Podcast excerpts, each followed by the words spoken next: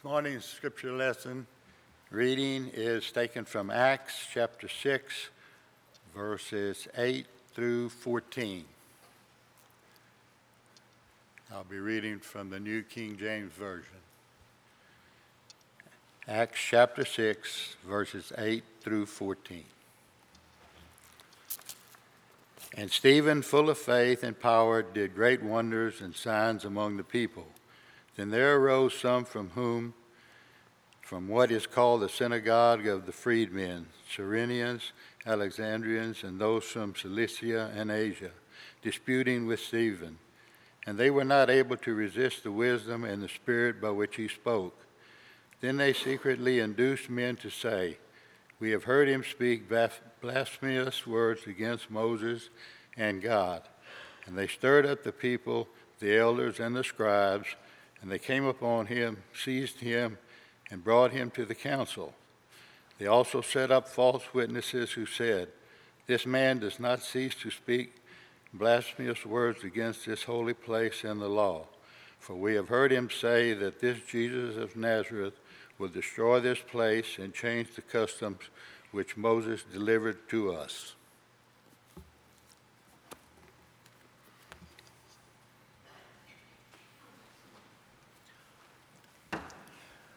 As we begin this morning, just a couple of uh, items to mention. Uh, number one, thank you for all of those who were able to help at the Chalk the Walk uh, at George Jr. this last week. Um, I got to see some of the pictures, and uh, you all did a wonderful job. Uh, talk about an open door. Uh, we can be so thankful to God that we can show people how to be more like Jesus just across the street from us. And uh, we are excited about those opportunities uh, for this, uh, this school year. Uh, second, uh, a huge thank you uh, the blessings of, of prayer and even allowing us to be gone, both Andy and I and our families, and various others in the congregation as well. I know we're uh, we're gone last week to Tennessee, where 5,100 plus Christians gathered to grow, to encourage, to glorify God together. Uh, and uh, I won't spend a whole lot of time talking about the merits of PTP. Talk to those who uh, this was their first time there. Uh, I know that uh, I, I, think I can speak for Andy when I say a huge thank you, especially to our shepherds who encourage us to grow and to not simply feed, but to be fed. That is a tremendous thing for us. And uh, we hope that what we were able to uh, be a part of this last week will pay eternal dividends for here Thank you so much. There are still some traveling. There are some that may not be feeling so well because of a lack of sleep and uh, uh, a lot of uh, travel and all that stuff. Pray for uh, folks. Uh, I know that there are others who are still on their way back. We want to continue to pray for them as well. Finally, buckle up. We have a lot that we are going to hopefully cover this morning. So get ready to go at least 60 miles an hour, 75 once we get to I 10.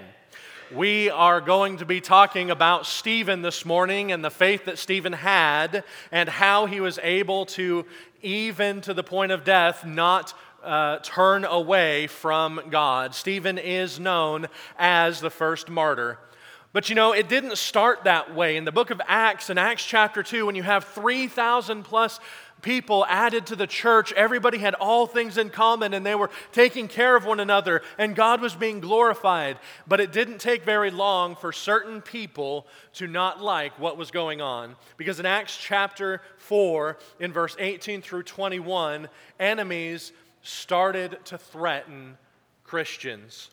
But that didn't work. If you look at Acts chapter 4 and verse 21 in particular, notice the text says, And when they had further threatened them, they let them go, finding no way to punish them because the people, for they were all praising God for what had happened. It started with threats, but that didn't work and God was glorified. Then they tried to arrest them in Acts chapter 5 and verse 18, but that didn't work because God rescued them. So they beat them and they charged them not to speak any more in the name of Jesus. And then they let them go in Acts chapter 5 and verse 40. And that didn't work. Acts 5 41 and 42 shows that they glorified God, that they praised Him and that the church continued to grow. When we discuss Stephen, who is called the first martyr, he is the first one, as far as we see in Scripture, to die after Christ for saying Christ is who he said he is. And what we'll do this morning is we'll simply look at Stephen from two vantage points. Number one, we're going to look at Stephen's Christ like character.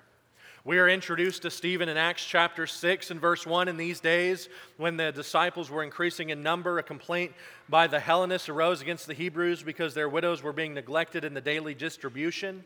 And the twelve summoned the, the full number of the disciples and said, It is not right that we should give up preaching the word of God to serve tables.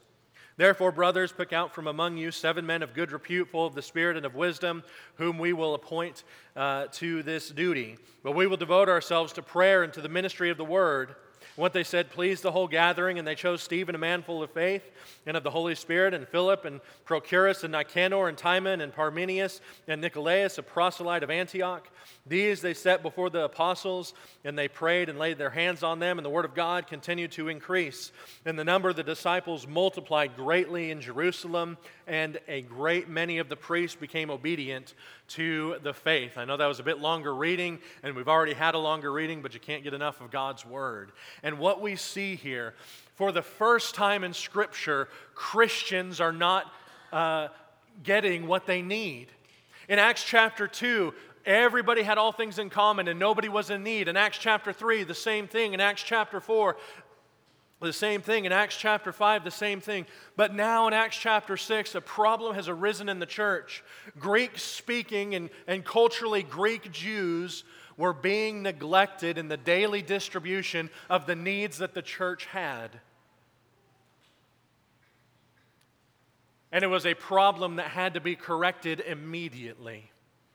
And the apostles knew what their ministry needed to be. And they knew that this was something that needed to be taken care of. And so they chose men who were full. And when we look at Stephen in particular, yes, you can look at the other men here, but Stephen will start to stand out in this section. Stephen is said to be full of the Holy Spirit. And Stephen being said to be full of the Holy Spirit, it really is easy to jump down to the next few verses. In verse 8, Stephen, full of grace and power, was doing great wonders and signs among the people. Absolutely. Stephen had uh, a, uh, or some miraculous abilities that God was working through him. But that is not the only thing that being full of the Holy Spirit means. Do not be drunk with wine wherein is excess, but be full of the Spirit. And then you see what it means to be full of the Spirit in Ephesians 5 18 and following. How we need to sing to one another, how we need to be thankful to God, and how we need to build each other up. If you want to know what it means to be full of the Holy Spirit, look at Ephesians 5 18 and following through the end of really the chapter. But Stephen is a man who he is said to be full. He is full of the Holy Spirit. In Acts chapter 6 and verse 3, verse 3, they are also, these men that were chosen, are to be full of wisdom. You know, it really isn't just enough to know the facts, but what to do with the facts. It isn't just enough to know the difference between good and what is bad, but between what is good and what is better. In fact, wisdom from God is something we ought to pray for when we're lacking, especially when we're suffering. James chapter 1 and verse 5. If any of you lacks wisdom, let him ask of God. And if you continue reading through the book of James, which is all about wisdom, but James chapter 3 speaks of this fact that wisdom, true wisdom, comes from above. and not from below. And if we're seeking the wisdom that comes from below, there's going to be strife and dissension and envy and rivalry, and the church is going to fall apart. But wisdom is a quality worth praying for because God gives to all who ask abundantly. And it is a quality from God that we can ask for. When we look at uh, uh, uh, Stephen and the qualities that he had, he is a man who is full of the Holy Spirit. He has those qualities love, faith, kindness, goodness, patience, gentleness, faithfulness, self control. All of these things love, joy, peace, all of these. He's full of the Holy Spirit. He's full of wisdom. He is full of faith. He trusts in God and what God has said and what God is all about. You know, faith is something that is absolutely foundational. And a lack of faith has gone back to the very beginning of time. You realize when we look at Adam and Eve, the problem was a lack of faith. God had said, and the serpent said, Has God really said? He's planting a seed of doubt. And Eve chose to believe the serpent have faith in the serpent and what the serpent says versus what God has revealed versus what God had said. And if you look at the problem that happens in just a couple of chapters later, when you have Cain and Abel, in fact, the very next chapter in Genesis, and Cain, his sacrifice was not acceptable because it was not done in faith. Hebrews 11 would teach that Abel offered a more acceptable sacrifice because it was done by faith, by what God has revealed, trusting in God and what He has said to do. This man, Stephen, is full of faith. Stephen is also a man who is full of grace. You know, to whom much is given, much will be required. Luke 12 48. Stephen is full, isn't he? Sometimes we can be full. We can be full of food after having a, a, a big lunch. Uh, again, speaking of last week, there were times where some of us or everybody had too much to eat or too much coffee to stay awake. Sometimes we can be so full that we just can't move. Sometimes full can sound like it's a bad thing if someone's full of himself. But Stephen, this man of God, is so incredibly Christ like. He is full of the Holy Spirit. He is full of wisdom. He is full of faith. He is full of grace. You know, Colossians 4 and verse 6 would say, Let your speech always be gracious, seasoned with salt. Paul would say, By the grace of God, I am what I am. And Stephen is also full of power. Again, verse 8 Stephen, full of grace and power, was doing great wonders and signs. Stephen was full of grace and power. God gave him these special things to use for his glory and to teach others about him.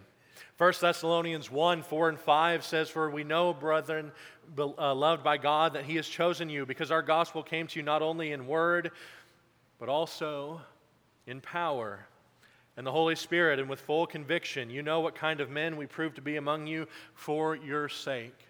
Aren't you thankful that the, the, the gospel is not based on our own merit and our own power to persuade, although we need to, knowing the fear of God, persuade men? but that the power of the gospel rests in God who gave it, in Christ who is the reality of the gospel. Stephen is a man who is so Christ like in his life. And the reason I say that is because Jesus is full of the Holy Spirit. You see the Holy Spirit descending in Matthew chapter 3 and resting upon him.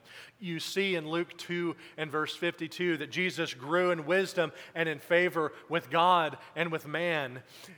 When you see Jesus, who at the end of his life, he could say that I have done all the work, God, that you have given me to do, and he trusted God to glorify him as he was glorified before.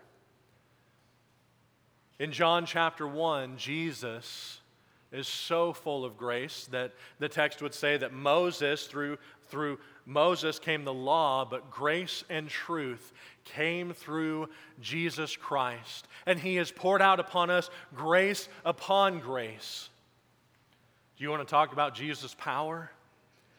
How he was able to heal the blind, to raise the dead, to walk on water, to forgive sins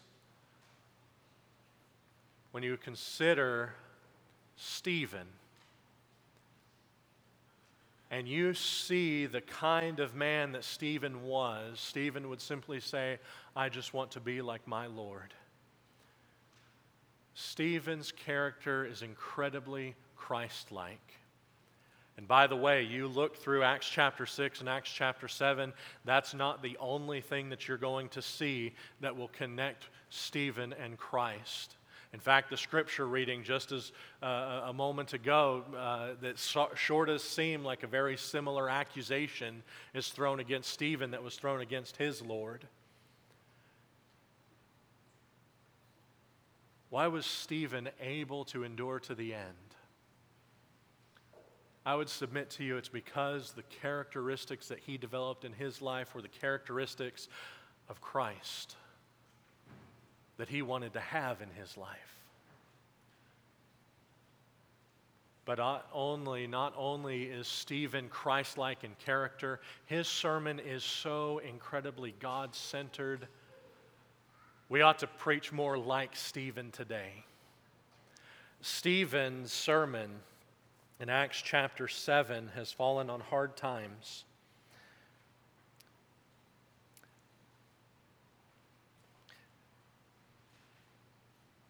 You have some folks who want to look at this sermon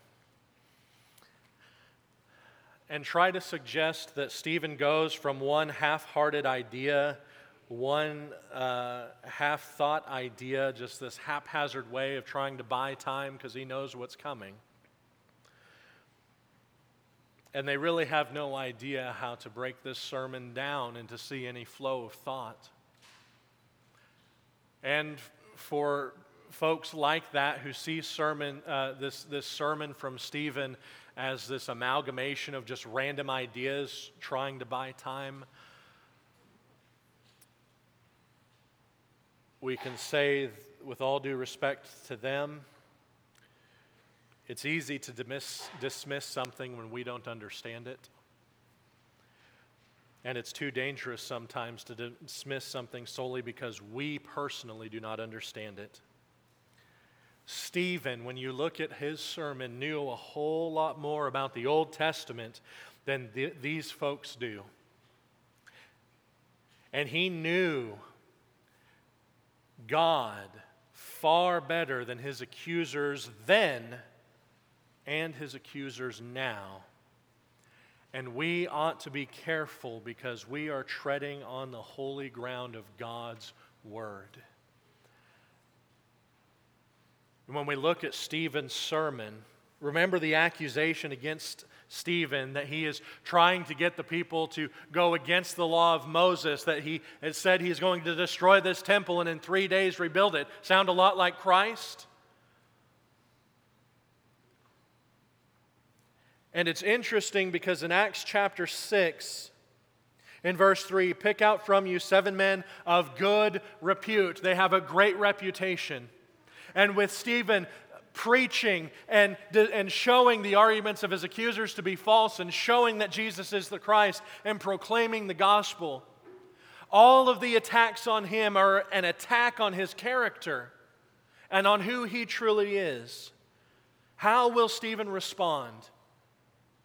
They've already been unable to withstand his wisdom. What about these accusations? Stephen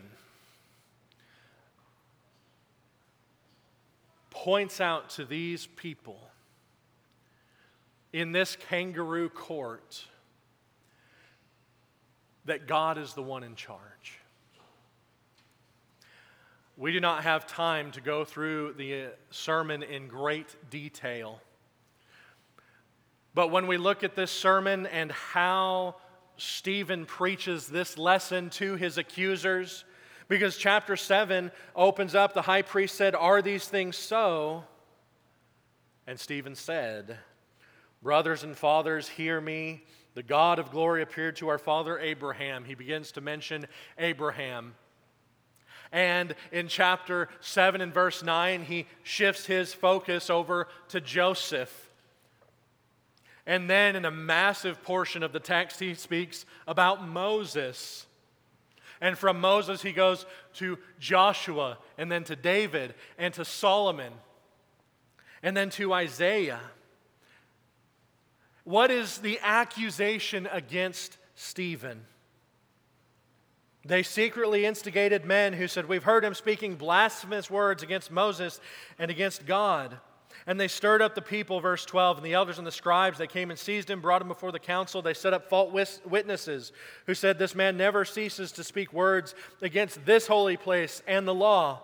For we have heard him say that Jesus of Nazareth will destroy this place and will change the customs that Moses delivered to us. It's the same accusations that were leveled against Jesus, it's the same accusations. And it's the same problem that the Jews had for so many years. Back all the way in Jeremiah's day, when Jeremiah would say, Babylon is coming, he's going to destroy the temple. And false prophets of that day would say, This is the temple of the Lord, the temple of the Lord, the temple of the Lord. He'll never destroy this place. This is his house. And oh, how they were wrong. How God had left the temple because of the rampant wickedness and sin of his people. And the problem in the first century with these people who had rejected Christ already was they are still focused on the temple. And when we look at this sermon, I want us to ask and answer two questions. Where is God? What does he do? Where is God and what does he do? And if you look at the sermon breakdown, Abraham, Acts chapter 7 and verse 3, brothers and fathers, hear me, the God of glory appeared to our father Abraham when he was in Mesopotamia, before he left or before he lived in Haran. Notice, where is God? he appears, the God of glory appears to Abraham. That's before the temple. And what, God, what does God do? He tells Abraham, Get out of your country, go from your land to a place I'll show you. When you get down to verse 9 and you look at Joseph, the patriarchs, jealous of Joseph, sold him into Egypt, but God was with him. Where is God? He is with Joseph. And what does he do? He takes care of him. And you read about God protecting Joseph and, and protecting the family that's based on the promise of Abraham. And when you get to Moses, where is God? Notice in verse 17. But at the time of the promise drew near when God had granted to Abraham, the people increased and multiplied in Egypt until there arose over Egypt another king who did not know Joseph. He dealt shrewdly with our race and forced our fathers to expose their infants so they would not be kept alive at this time. Moses was born and he was beautiful in God's sight. Where is God? He's with Moses. And he recounts Moses' life. And on several occasions, you see in Moses' life, uh, not just verse 20, but notice verse 30. Now, when 40 years had passed, an angel appeared to him in the wilderness of Mount Sinai in a flame of fire in a bush. When Moses saw it, he was amazed at the sight, and he drew near to look. There came the voice of the Lord I am the God of your fathers, the God of Abraham, and the God of Isaac, and the God of Jacob. And Moses trembled and did not dare to look. Then the Lord said to him, Take off the sandals from your feet, for the place where you are standing is holy ground. Where is God? He's at the burning bush, and Moses is there, and God is revealing himself and what God wants him to do. And in verse 45, our fathers in turn brought it in with Joshua, where they dispossessed the nations that God drove out before the fathers. Where was God in Joshua's day? He is the Lord of hosts. He was going before them. He is the one who is driving out the enemies. He's with his people. With David and Solomon, God drove out before our fathers, so that it was until the days of David, who found favor in the sight of God and asked to find a dwelling place for God uh, for the God of Jacob, but it was Solomon who built a house for him. It's not even till you get to Solomon that that temple that they held up so highly is even built. Where is God? He's with Abraham. He's with Joseph. He's with Moses. He's with Joshua and the people. He's with David. He's with Solomon. And when Isaiah speaks of God. The Most High does not dwell in houses made by hands, as the prophet says, Heaven is my throne, and the earth is my footstool. What kind of house will you build for me, says the Lord? Or what is the place of my rest? Did not my hand make all these things? God is so far above and beyond the temple that he couldn't even dwell with all of his presence if he wanted to. He's too powerful. And the point that Isaiah makes is that God is supreme. And when you look through the Old Testament and in the book of Ezekiel, you have the glory of the Lord, God's, pre- God's presence leaving the temple. And when you see later in time God saying, Do you remember the temple in its former glory? The later glory will not be like the former, it's going to be far better. And he says, I am still with you. That was the concern of the Israelites when they came back from captivity is where is God? His temple is gone. God says, I am still with you. And he says, later there's going to come a time where the glory of God, his presence, is going to be even more marvelous. Compare Acts chapter 2. Where is God? And what does he do? And there's another question we can ask through these. What did the people do?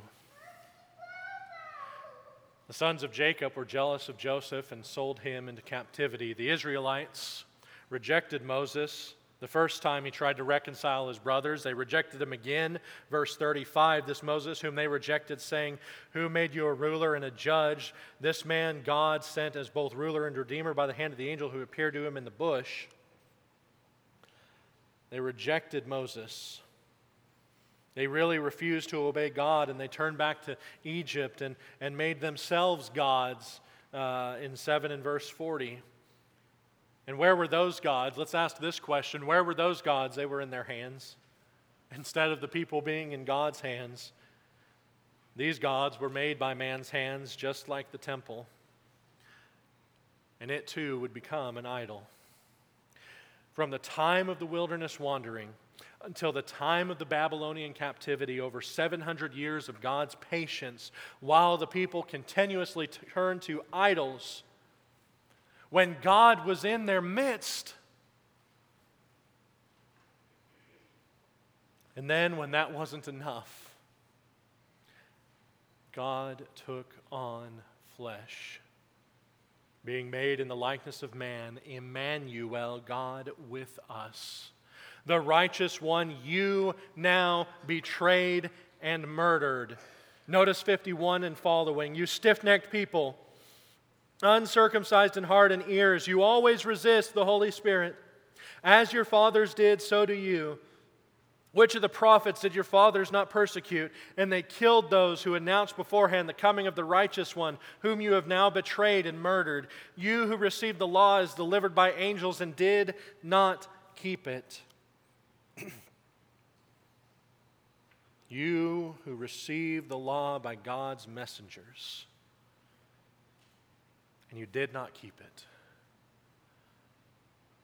Where is God? And what does He do? And you look at all the times the Israelites have went against him, have made idols, even of the things that God intended for good, they turned into an idol. The sermon ends when they heard these things, they were enraged and they ground their teeth at him. But he, full of the Holy Spirit, there's that word again, full, gazed into heaven and saw the glory of God and Jesus standing at the right hand of God. And he said, Behold, I see the heavens opened and the Son of Man standing at the right hand of God. But they cried out with a loud voice and they stopped their ears and rushed together at him. They cast him out of the city and stoned him. And the witnesses laid down their garments at the feet of a young man named Saul, and they were stoning Stephen. He called out, Lord Jesus, receive my spirit. And falling to his knees, he cried out with a loud voice, Lord, do not hold this sin against them. And when he had said this, he fell asleep.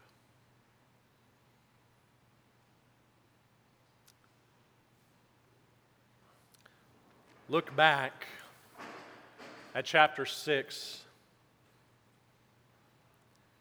and read verse 15.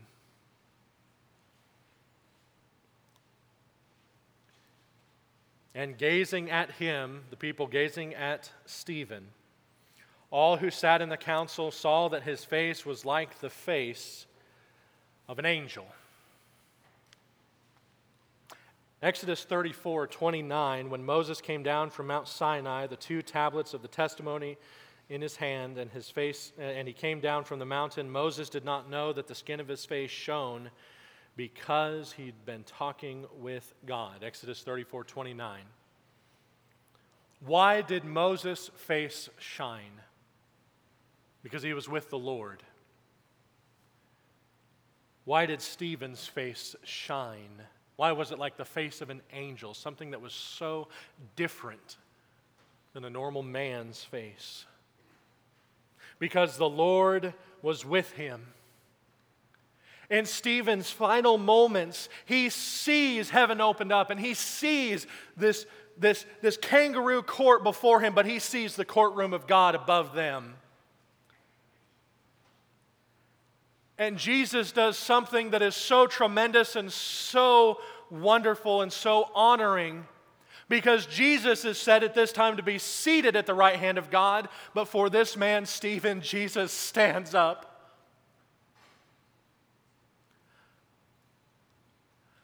And Stephen's final request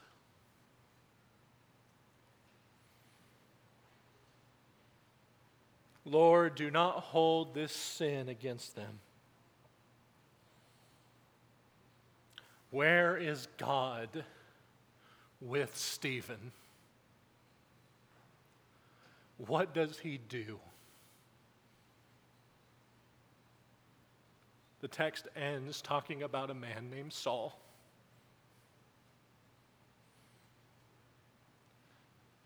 Stephen's final request is given.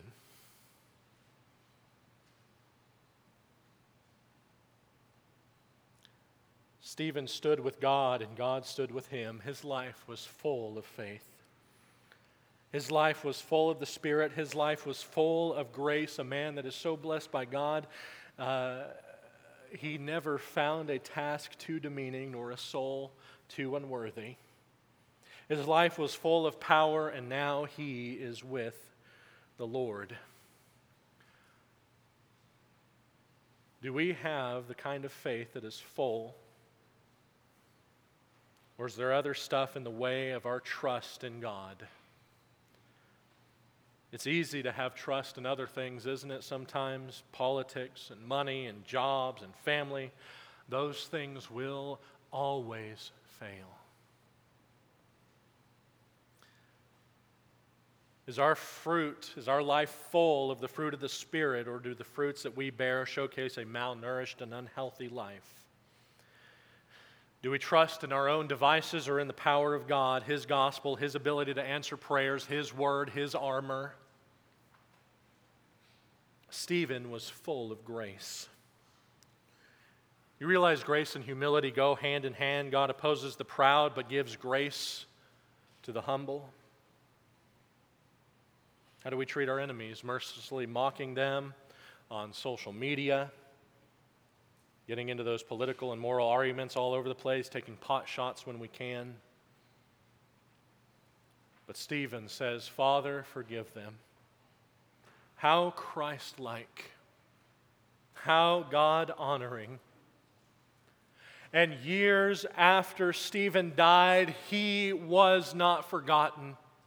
Because when Paul is on trial for his faith, Acts 22 20, and he recounts his faith, and when the blood of Stephen, your witness, was being shed, I myself was standing by and approving and watching over the garments of those who killed them. Paul didn't forget Stephen's fa- sacrifice. Paul was there. I wonder if Paul heard that final request from Stephen Father, forgive them because a young man was forgiven, Saul, who became Paul. Paul remembered Stephen's true character. He had a lasting impact and influence even after his death. Stephen encourages us.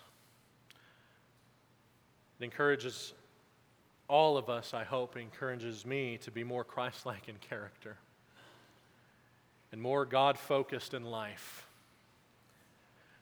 because I want to stand with God so that He'll stand with me. Let's ask the same questions we've been asking through this sermon Where is God? He's here waiting. What does He do? You know, He is willing to save you, He saves to the uttermost. And the question simply turns back on us, what will we do? If we can help you this morning, come as we stand and sing.